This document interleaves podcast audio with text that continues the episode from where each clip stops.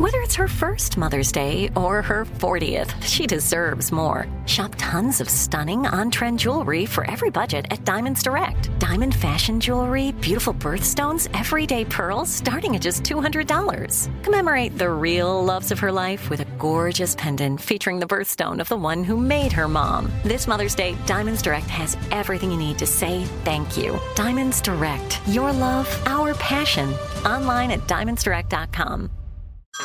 Hey everyone, it's Ted from Consumer Cellular, the guy in the orange sweater, and this is your wake up call. If you're paying too much for wireless service, you don't have to keep having that nightmare. Consumer Cellular has the same fast, reliable coverage as the leading carriers for less. And for a limited time, new customers receive their second month free when they sign up and use promo code MONTHFREE by May 31st. So why keep spending more than you have to? Seriously, wake up and call 1 888 freedom or visit consumercellular.com. Taxes, fees, and other third party charges will apply. See website for additional details. I'm so excited to tell you JC Penney and country music singer-songwriter Walker Hayes are partnering together on a new limited time men's collection for the everyday guy. What I love about Walker Hayes is his laid-back nature. He's a family man and being a country megastar while also having 7 kids. You know he likes to keep his style cool and casual. This new collection is perfect for the guy living the t-shirt life or someone wanting some fresh options that feel just as good. It's easy to wear, affordable styles that celebrate the ultimate family man, along with the quality, durability, and sensibility dads appreciate. Available online Saturday, May 4th at jcp.com and in store Thursday, May 16th, just in time for Father's Day. Limited time only. JCPenney, make it count.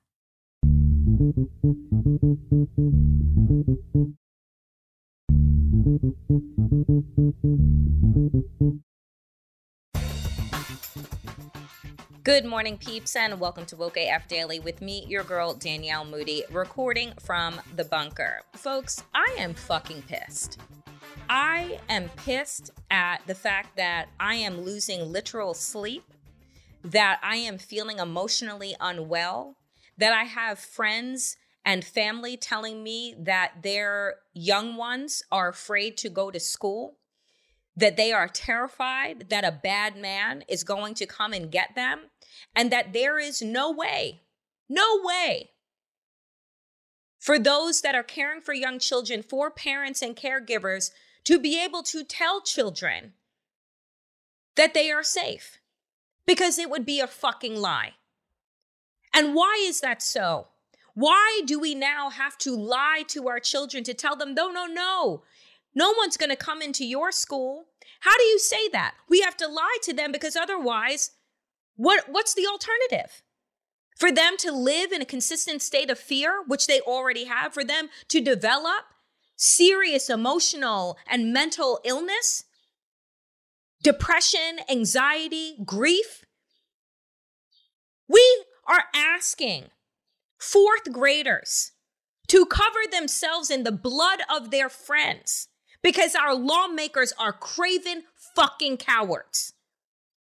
I am so filled with rage. Garnell Whitfield testified before Congress following the murder, the massacre of his mother, Ruth Whitfield, and nine other black people at a Tops grocery store. And he said, he said to the people there, this Is there nothing that you personally are willing to do to stop the cancer of white supremacy and domestic terrorism it inspires? Because if there is nothing, then you should yield your positions. How is it that we elect these people to be the voice, right, of their constituents?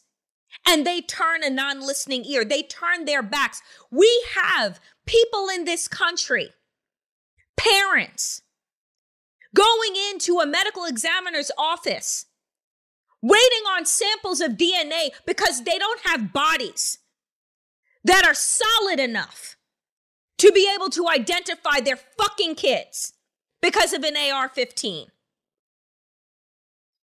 You have members of Congress saying things like, well, we didn't ban planes after 9 11. No, you fucking asshole. We didn't. But you know what we did do? Institute a whole bunch of really fucking annoying things that we have to go through in order to get on a plane. like pat downs, like x rays, like taking your shoes off, like not bringing on any liquids over three ounces. Those would be the equivalents of the fucking background checks that you need in order to get on a plane because it was used as a weapon. But when we have actual weapons of war that are used on a daily basis to sacrifice the lives of our children, we say, well, that's just par for the course. That's just what it means to grow up in America. Tell those kids to pull themselves up by their bootstraps and go buy a bulletproof backpack. What the fuck? I am losing the ability to have calm and collected conversation when all I see everywhere is gaslight and bullshit. And Democrats and the media just continue to fucking eat it up. I am so sick and goddamn tired of listening to journalists allow craven, evil, heartless Republicans say, well, it's the Second Amendment. What about our fucking kids? How in God's name do you still refer to yourself as pro life when you care more about a collection of cells than you do about the dreams and aspirations of third and fourth graders, of kindergartners in Newtown, of high schoolers in Parkland? You don't care. So let's stop pretending that we don't know what is in these people's hearts when their actions tell us each and every day what is. It's not that they believe that they don't have the power to do anything, it's that they don't want to. And every time that I hear reporters say, well, how are Democrats going to sell gun reform? How about just sending them the pictures of the 19 children's bodies? How about delivering 19 handcrafted, hand colored fucking caskets to their offices?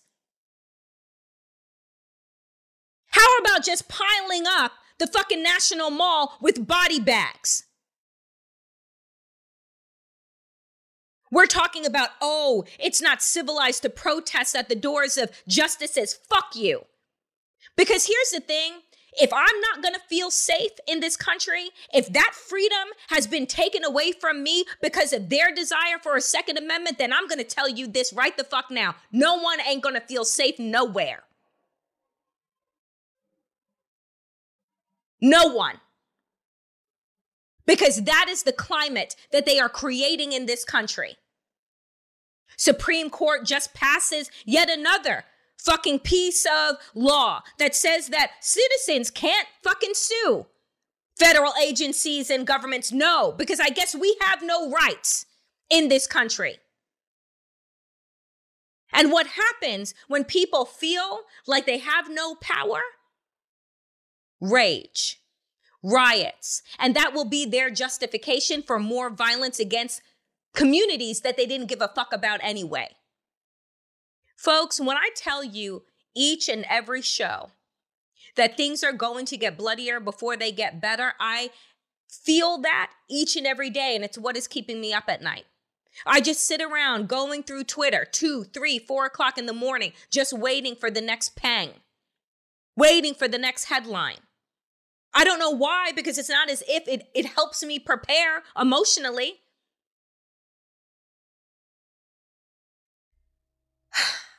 I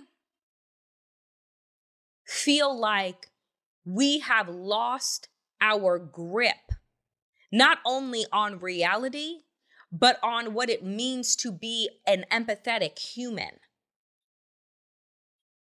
We have allowed corporate interest the uber wealthy and white cis hetero white evangelical Christians to run amok with their toxic, fragile masculinity across this country. We have done nothing. Garnell Whitfield said, Buffalo should have never happened because you've known about the rise of white domestic terrorism for decades, dare I say, centuries. Then you have white members of Congress saying, well, we don't need special laws. No, because why would they want to have their base targeted? But instead of reporters turning around and saying, why is it that you are embracing white supremacists and white supremacy. Why don't you see that as a threat to the whole ent- entity of America? But we need to stop asking people who have shown us who they are to pretend that they are something different than what they have shown. But here's the thing that I'm going to say that every single Democrat that has not been using their voice, their power, their platforms to speak out against Republicans, and I mean all Republicans, and I don't mean to part and fucking parcel who you think is good or rational that is left because there ain't any. If you voted with Donald Trump 90% of the time, you are one of them. You are part of the fucking problem. The only reason why folks are holding up Liz Cheney and Adam Kinzinger is because they have literally been exorcised from the Republican Party. Because the one thing that they choose not to believe in is the big lie, but they believe in everything else.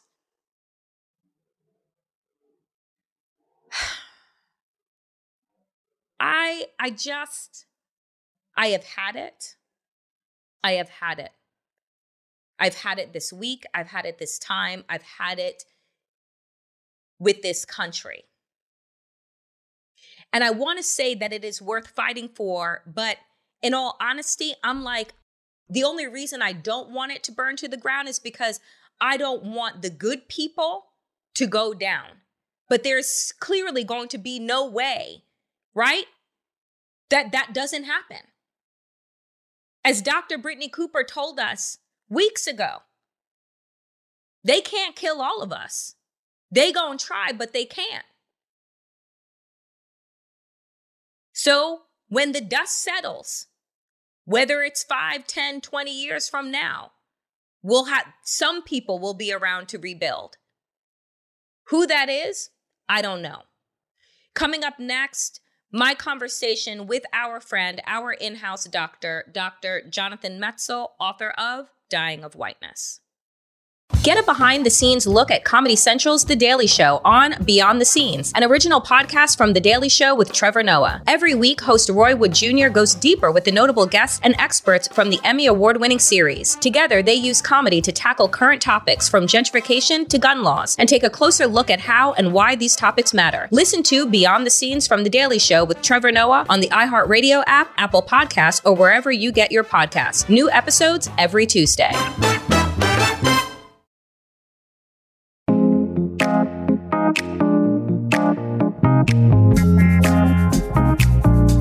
The Damage Report with John Iadarola is one of the most popular shows on the TYT network that serves as your daily breakdown of the genuine threats and challenges facing our country and world. These days, we're confronted with an overwhelming sea of shocking, confounding, and devastating news stories. The Damage Report is your life raft, helping you navigate the day's news and understand the damage caused by the corrupt establishment, politicians, corporations, and everything in between.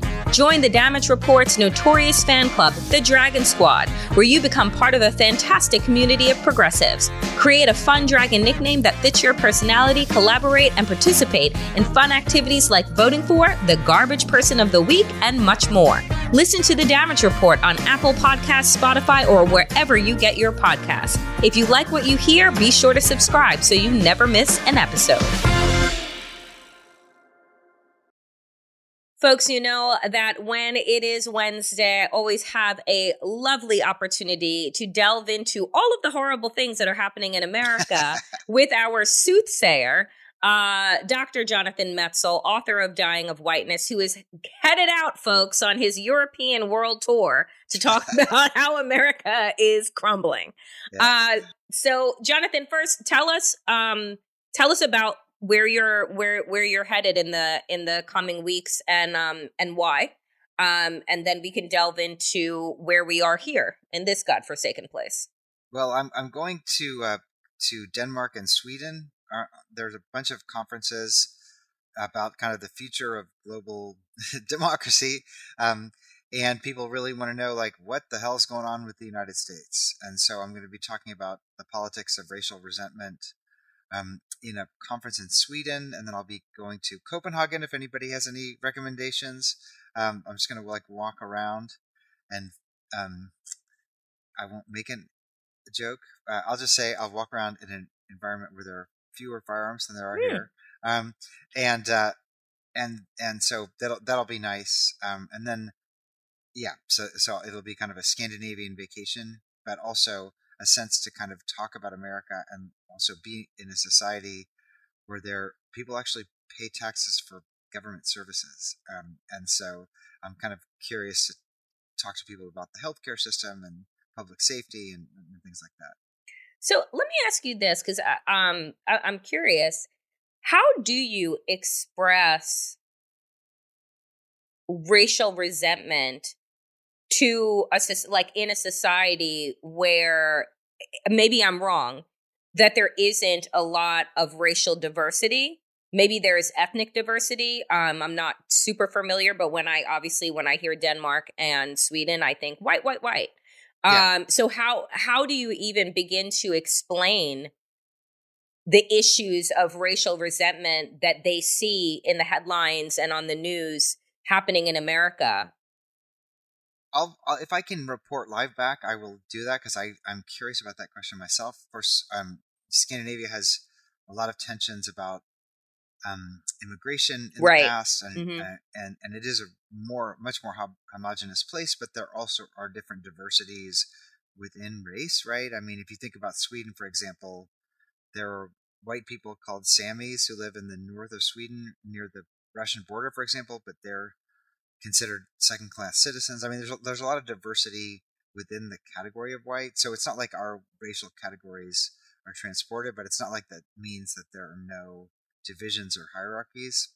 So, but but I'm curious about that myself. I mean, the the the um the thing everybody wants to know about across the world is kind of why do Americans vote against what seem to us to be their Mhm. own self interest? Yeah, I think that that's kind of the question is like how is political division used to um to have people vote against their own healthcare or any kind of common sense safety reform or anything like that. And so we'll have to see. I mean, it, it'll be interesting. This is my really my first sustained time in Scandinavia. I've done a lot of work in the Middle East. I do a lot of work with Israel Palestine Physicians for Human Rights, and I'll be going back to the Middle East toward the end of the summer. And for me, that's a, a much, you know, it's a different conversation. But there's obviously, I mean, American political division is kind of an export product, right? And so a lot of people who are stirring up problems in the U.S. in terms of you know the Fox News kind of funders and things like that are also really active in conflict zones across the world. So we'll to, we'll to see, but um, yeah, I'll be be. I'm. I'm very. yeah. Yeah, Yeah. I'll, I'll be really interested um to to to do an in-depth conversation when you return and you can share with us um what what you've heard and what you've learned and and honestly what what the fears may be that are shared fears that are happening globally as it pertains to um to democracy because um there I think that as we talked a couple of months ago when the report came out for the first time that the United States is a backsliding democracy, it wasn't the only one. Um, that there are several, and so what does that mean uh, for the safety uh, of um, of the world? A- And Uh, also, if you're in Scandinavia, like you know, women in Finland are getting military training now in case the Russians invade and stuff. So the world's just a very unstable place right now. So there's a, there's a lot going on that just the traditional boundaries and borders that we've lived with are not, you know, since World War II are, not holding up right now. So, but yeah, it'll be interesting.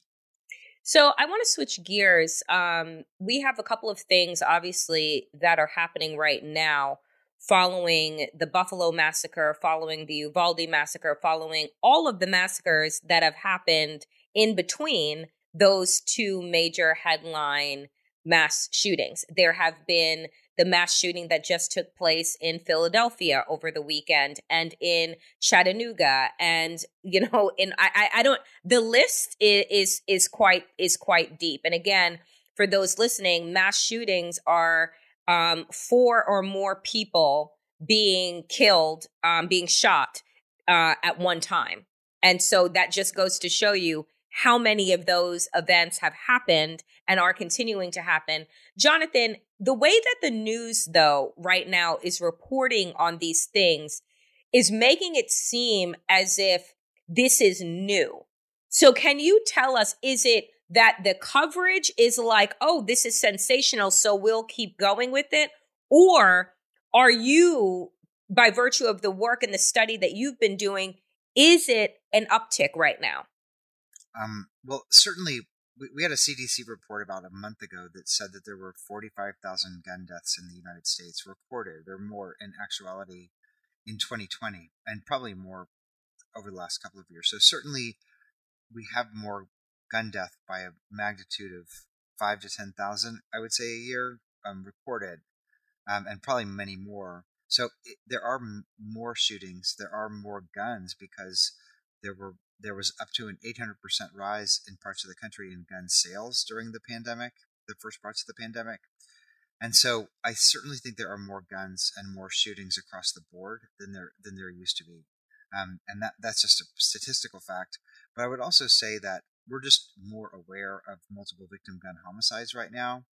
Um, they, they used there's this thing called the mass shooting tracker, which everybody uses, um, that tracks um, that tracks um, for incidences where four or more people get shot, and for several decades they they would just use the media outlets like newspapers and uh, mostly newspapers, and so only new shootings that made the news were being reported oh, as mass okay. shootings. Yep. Mm-hmm. And so that led to everybody thought, well, ninety percent of mass shooters are white, for example, but that wasn't the case. It's just that ninety percent of white shooters made the news. There were tons of shootings in places like what we saw this weekend, where everybody all of a sudden was saying there are 15 mass shootings this weekend. Well, that's been the case in places like Chicago for a long time and other places. It's just that um, we don't care. Sh- gang shootings or urban yeah. shootings weren't being called mass shootings. And so, what we've done over the past five years mostly is to expand the definition of what a mass shooting is. And now, all of a sudden, there are many more shootings that come to the awareness. Now, so it's two things. One is that there are more shootings, but two is that we're we're also reporting on multiple victim gun homicides um, in ways that raise awareness. So, if you live in parts of Newark or Chicago or Nashville or Florida or other places like that. Those shootings have been a da- part of daily life for a long time. It's just now they're now they're getting reported.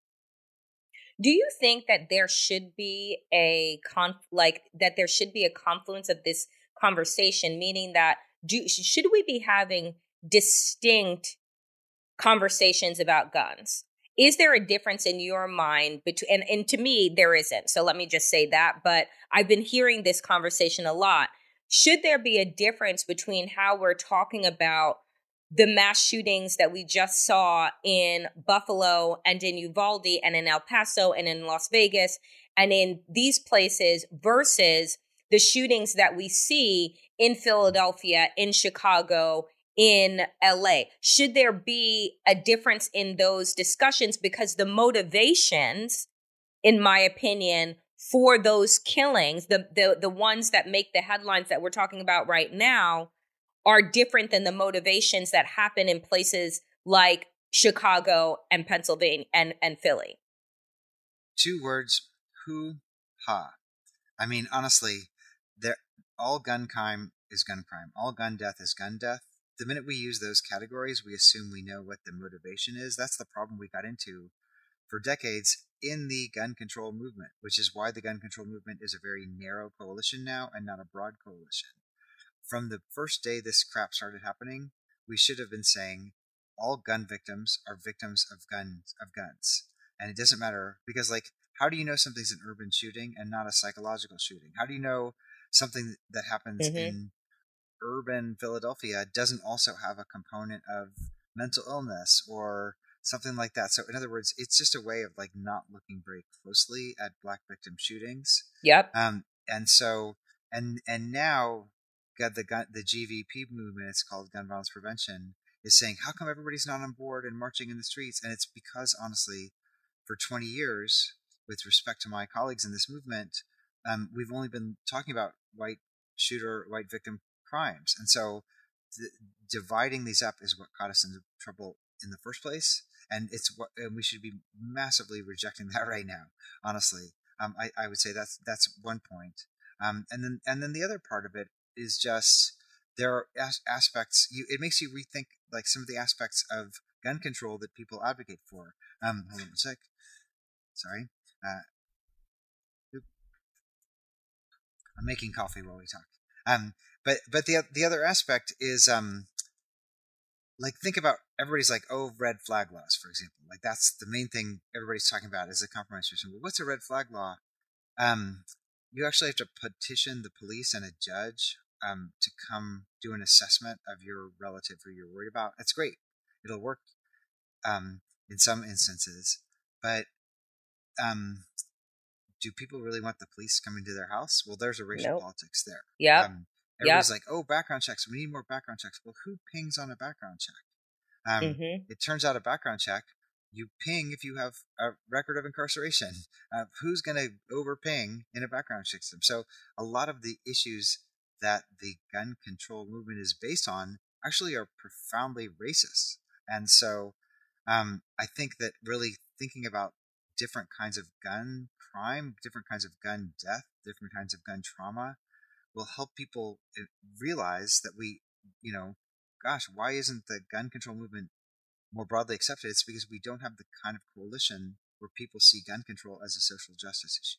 Uh, That's just my personal feeling on this. matter. What do you think then? You know, because it's interesting, and, and I brought that up because I did um, a, uh black radio earlier in uh, earlier uh, in the week, and you know, and that and it was a Philadelphia station, and this was the question that was asked to me. You know, should there be a distinction, a difference between types of shootings? And my response was, if you get, if you're shot, you're shot, and I don't think it hmm. matters to the families whether it was a, a white supremacist shooter or it was a you know a, a random shooting from a gang or whatever. It's like they're dead, right? So the problem in the country is guns. It is also in in in a lot of respects, what we've seen is the tied up in white toxic masculinity, in white supremacy, and that being the other leveled problem, right? And so I I wonder, I'm like, how do you like how do we have these conversations? Because even right, you know, right now, this week, we're listening to testimony from uh from the families that lost loved ones who were murdered in Buffalo um uh, the the 10 black you know mothers fathers grandmothers aunties and uncles that were gunned down while they were shopping um on a saturday morning. And so one of the things that was said was this is about white supremacy. And the, by the very virtue that this country this government does not want to acknowledge right the history and the present day rise of that is why we have instances like a uh, a, a Charleston at Mother Emanuel, like a Buffalo, and and like these other incidents of violence. And so, what do you think about how we have these compacted conversations around guns and and white supremacy? Um, I mean, think about, I was thinking about Texas also, right? Because it's not like the Texas victims were white, right? Um, No. just, but the shooter was also not white, and so I just, I just think, I think the problem is so pervasive, and so the question is not really about. I mean, I don't know if I believe this. Like, the Everytown and guys like that say ninety percent of Americans support background checks on all gun sales and stuff like that. I do think there's broad support for that kind of thing. But I would also say just that the gun lobby and gun manufacturers have been so much more successful scaring the shit out of people. Um, and so race plays right into that. Um, and I guess really th- this is like kind of a an aside, but like it's kind of like what is the voice of the everyday person in this debate, right? Um, the everyday person doesn't really have a, a voice in a way. Like all we are are victims. Everybody, all of us. Mm. Um, and that's because this debate is predetermined, right? In a way. So I totally, it's so brave of those people to go right now to to DC, and people are really speaking out in very brave and forceful and powerful ways. And at the same time, like the debate is predetermined because the NRA and other gun groups and the 1716 project and all these gun manufacturer groups and stuff they've already like they already literally own the politicians and the judges And so this is a question of power as much as it is a Yep. question. And this is like Yep. to what we were talking about before. This is a question of of power. Um, and and so protest is super important, but it has to translate into like a strategy for like how can we control the judges or how can Right. we have politicians Yep. who answer to us? And and and it's not a crazy thing to think like if people don't vote for common sense gun reform, they're going to get elected out of office or something like that. But we don't do that ever. It's not a wedge issue for us. There there have been a lot of polls recently that show that people protest and are angry and sad and tearful and rightly rightly you know furious, but Democrats don't vote on guns as a wedge issue, but the Republicans do like like it's just like they can mobilize these guys on a drop of a hat and get somebody primaried out of out of office. And so in a way, there's just an imbalance of political power which ties into race and everything we're talking about. Um and so I guess the question at this moment is certainly about gun reform, but let's be honest, like even if they do background checks, that the pro- we're still going to have the same problem. Um, and so the question is, can you mobilize a political machine that will make people pay a price for not doing the right thing here? And I, I don't know that we're there yet. Just to be and totally it, you know and you've you've been in the the the gun reform debate for decades. And so you know the other question that keeps being asked that i'm asked and i know that you were asked like 50 times you know over over the past interviews that you've been giving everywhere and writing everywhere is it does this time feel different to you I think more people are aware. I think that there was, um, I think that the stakes are a lot higher for people right now, and I think people realize that. There, as I was saying before, there are more guns around. The fact that there is an incredibly conservative Supreme Court really changes the stakes of this issue for anyone anywhere in this country, um, and so, um, and so it does feel different in terms of the number of people who are being mobilized. I think it's also very important for the Democrats to play this right in a way that doesn't pathologize all gun owners. Um, so the question is, can they build a coalition out of this in ways that will reverse what seems to be coming down the pike for the midterms and the next presidential election? How much are people willing to vote based on this issue? Um, I think that the attention right now is in, is is profound and real, and and it's great as somebody who studies this to see so many people. Like right after we talk, I'm doing big panel for Vanderbilt about guns. Never thought I'd see that happen. Um, and then I'm doing ABC News right after that. Um, after I make my coffee here, and so um, and so um, so I do think that the conversations are broad. But I would also say there's a great sociologist, Pat, Patrick Sharkey at Princeton, who studies the the, the, the emotional aftermath of mass shootings, and, and basically people get mad for about a week at the most, and then they go back. And so the issue is going to be how can you sustain what's happening now? Gun owners live with their guns every day, so it's an everyday issue for them. But for gun non-gun owners who are in, on our side, they pay attention after mass shootings, but then something else comes up, which is how life works. That's understandable. And so the question is, and I realize I'm sorry, this is a lot of things I'm putting in all these answers, but I just want people to understand how No, complex all these is. yeah Um, but I would say the question is, how much can this be made into a wedge issue that will get people to vote? Because traditionally, what happens is when it comes to midterms, all these racial politics scare the crap out of people and they vote for the status quo. So the question is, the answer is now, how different is it? But really, the answer won't be fully told really until the midterms, honestly.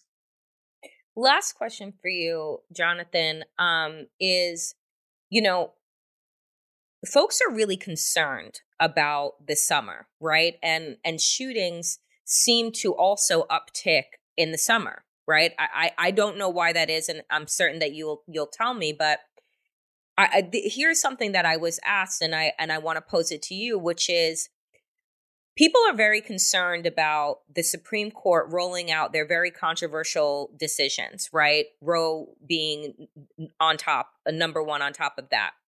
And that people are then going to get out into the streets in the way that they did after the killing of George Floyd. Like there are going to be lots of mass demonstrations. There is concern that with people being out in the streets, that we're going to see a lot of Kyle Rittenhouse incidents, right? Um, what are your thoughts about like this, this again, this conflation of issues and things that are happening? You know, um, you're hearing that the supposedly the FBI and others are, you know, ear to the ground with concern about these decisions coming down and how folks are going to react. And I'm like, our side is not the side with guns and that is violent. So funny that you're going to have concern now. But what what are your thoughts about what what is on the precipice? Well, the Supreme Court is we're about to hit get hit over the next couple weeks with an absolute tidal wave that is going to change America for the rest of our lives. I wish I could be sunny. It's a nice day out, but what's about to happen in the Supreme Court is going to change America forever as we know it because it's not just Roe versus Wade that's coming. It's also decisions about the elect about uh, the elect electoral process. There's a decision about um, uh, affirmative action that's almost certainly going to get overturned, and there's a massive decision about guns that could basically destroy the entire gun control movement. And so it's just going to be like, which protest do you want to go to? And and and I think the stuff is going to come, and it's so it's so tectonic that it's almost hard to get your head around it. I study it, and I still can't imagine what, what's about to happen here. And so the question is, um, certainly violence around the protests. I mean, you know, hot weather, people out of school, a lot of guns, and a lot of really intense built up tension and friction right now. Um, uh, I, I would say that, that that's going to be a real danger sign, but also just the issues themselves that the Supreme Court is deciding on are also going to be really, really contentious. And so I am very, very, very worried about, about this summer and also about what the, what the effects will be. We never end on a good note. Um, No. we, I mean, I'm going never- on vacation. You're going on vacation. Yeah, I'm peace out. I'm going on vacation. I'm healing a broken toe. And friend, I may tell you, just stay where you are. We've been doing remote for so long. Stay, stay, stay in Sweden. Uh, it'll probably be a hell of a lot safer uh, than here. Well, safe travels to you, Jonathan. Uh, hopefully, we get to hear really good. Um, you know, whether you're whether we talk to you while you're gone or when you return. Very excited to hear um, the results of of all of your talks and uh, and hear your report back. Thank you. And again, I'm not, I'm really not trying to be doom and gloom, but I do think that there's a lot of there's a lot coming down the pike right now that people just need to get ready for. So, I mean, I am it's doom and gloom. Yeah. By definition, that's doom and gloom. Correct. all right, friend. We appreciate you. Safe travels, and we'll see you when you return. Indisputable with Dr. Rashad Richey is one of the latest shows on the TYT network and also the fastest growing news show in America.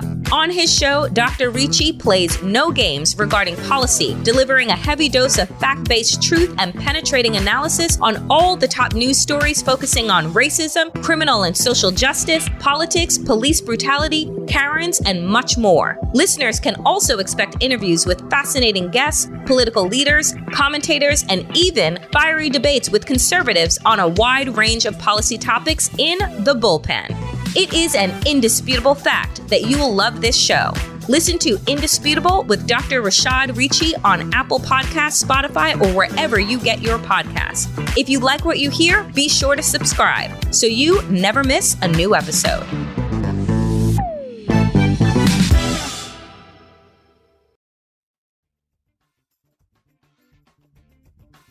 That is it for me today, dear friends, on Woke AF. As always, power to the people and to all the people power. Get woke and stay woke as fuck.